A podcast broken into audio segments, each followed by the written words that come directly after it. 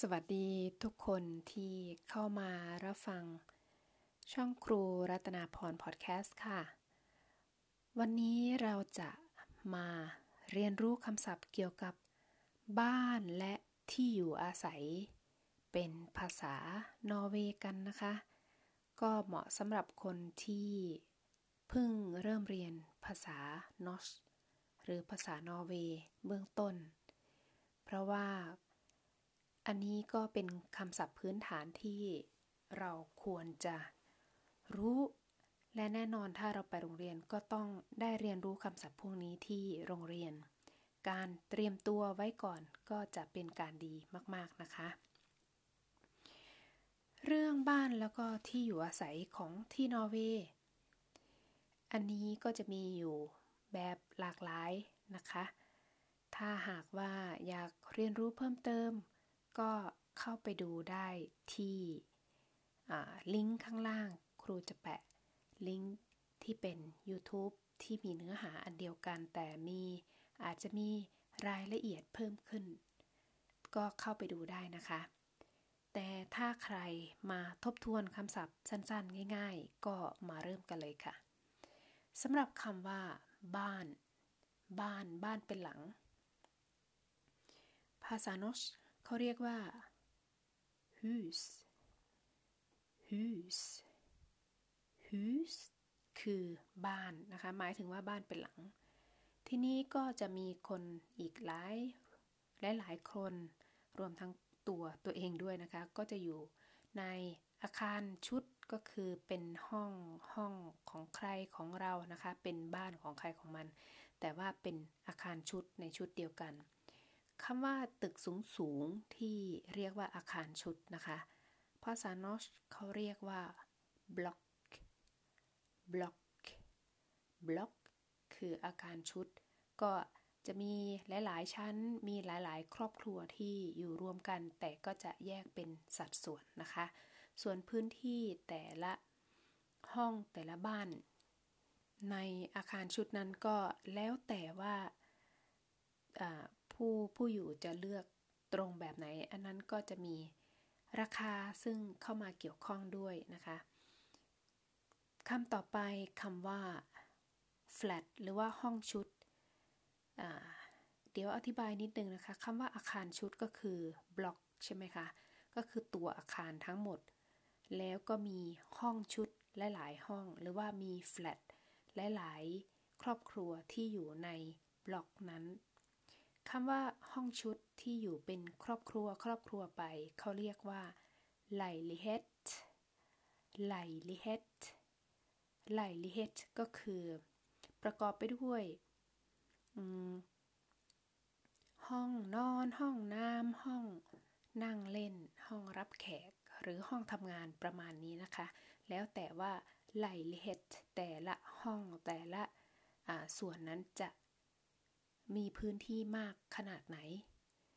แล้วคำว่า leilighet ก็จะเป็นส่วนหนึ่งของตัว blokk นะคะ ก็จะเป็นส่วนหนึ่งของตัวอาคารชุดค่ะ ต่อไป ในลักษณะที่อยู่อาศัยที่นอร์เวย์อีกแบบหนึ่งที่คนหลายๆ คนก็จะชอบอยู่กันในขณะที่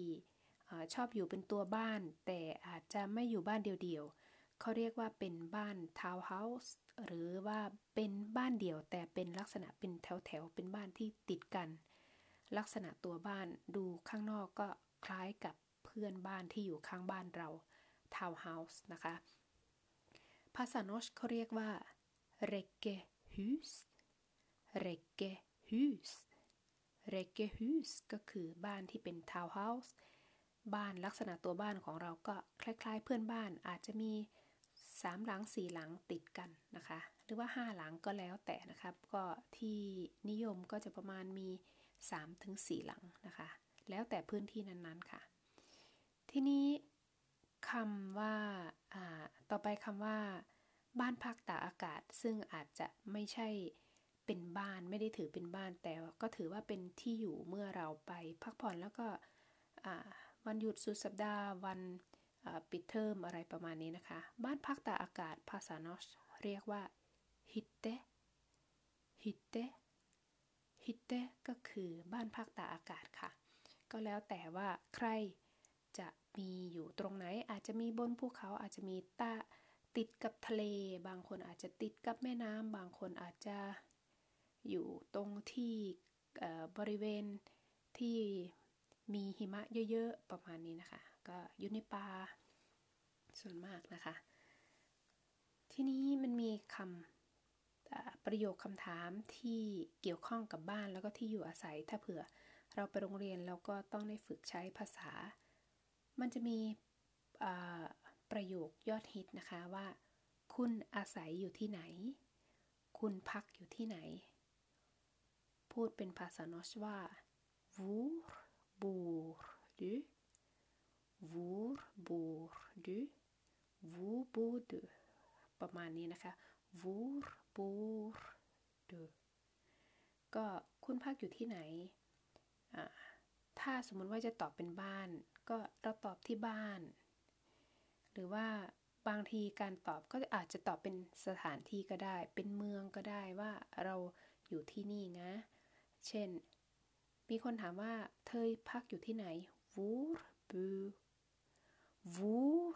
bor du เธออาศัยอยู่ที่ไหน Jeg bor i Oslo Jeg bor i Oslo ฉันอาศัยอยู่ที่เมืองออสโล อย่างนี้ก็ได้นะคะ ก็ไม่ได้ถือว่า เป็นเรื่องราวที่ค่อนข้างยากเท่าไหร่เนาะ ก็เป็นคำศัพท์ที่นำมาฝากกันในวันนี้ เมื่อกี้ อันนี้ให้กำลังใจสำหรับคนที่มาใหม่นะคะ เมื่อกี้ครูพูดผิดนะคะคำว่าบูครูออกว่าบูจากตัวอูเป็นตัวอูอันนี้พูดผิด ก็ไม่ได้บอกว่า คนที่อยู่นานแล้วจะพูดถูกทุกอย่างจะพูดถูกเป๊ะทุกคำไม่ใช่นะคะ เพราะฉะนั้นคนที่มาใหม่ ก็อยากจะให้กำลังใจว่าพูดผิดเราก็พูดใหม่ได้ คนที่อยู่นานๆก็ไม่ใช่ว่าจะพูดถูกทุกอย่างไป เพราะฉะนั้นเวลาที่เราพูดผิด เราต้องให้กำลังใจตัวเอง อย่าไปโทษตัวเอง อย่าไปคิดมากกับคำที่พูดผิดนะคะ ก็ถ้าพูดผิดรู้ว่าพูดผิดก็แค่พูดใหม่ ไม่เป็นไรค่ะ ให้โอกาสตัวเอง อย่าซ้ำเติมตัวเองนะคะ คนที่ทำร้ายจิตใจเราได้มากที่สุดก็คือ ส่วนมากก็จะเป็นตัวเรานะคะ เพราะฉะนั้นอย่า ซ้ำเติมตัวเอง ถ้าพูดผิดก็พูดใหม่ได้ เรื่องภาษาไม่ใช่เรื่องที่ปรับปรุงไม่ได้ ในชีวิตคนเราเราต้องให้โอกาสตัวเองนะคะ ก็หวังว่าคลิปนี้จะเป็นประโยชน์สำหรับผู้ฟังทุกคนที่เข้ามาฟังนะคะ ยังไงก็ขอให้มีความสุข ขอให้สุขภาพดี ขอให้มีความสุขกับการเรียนภาษา norsk แล้วเจอกันใหม่ใน episode หน้า สวัสดีค่ะ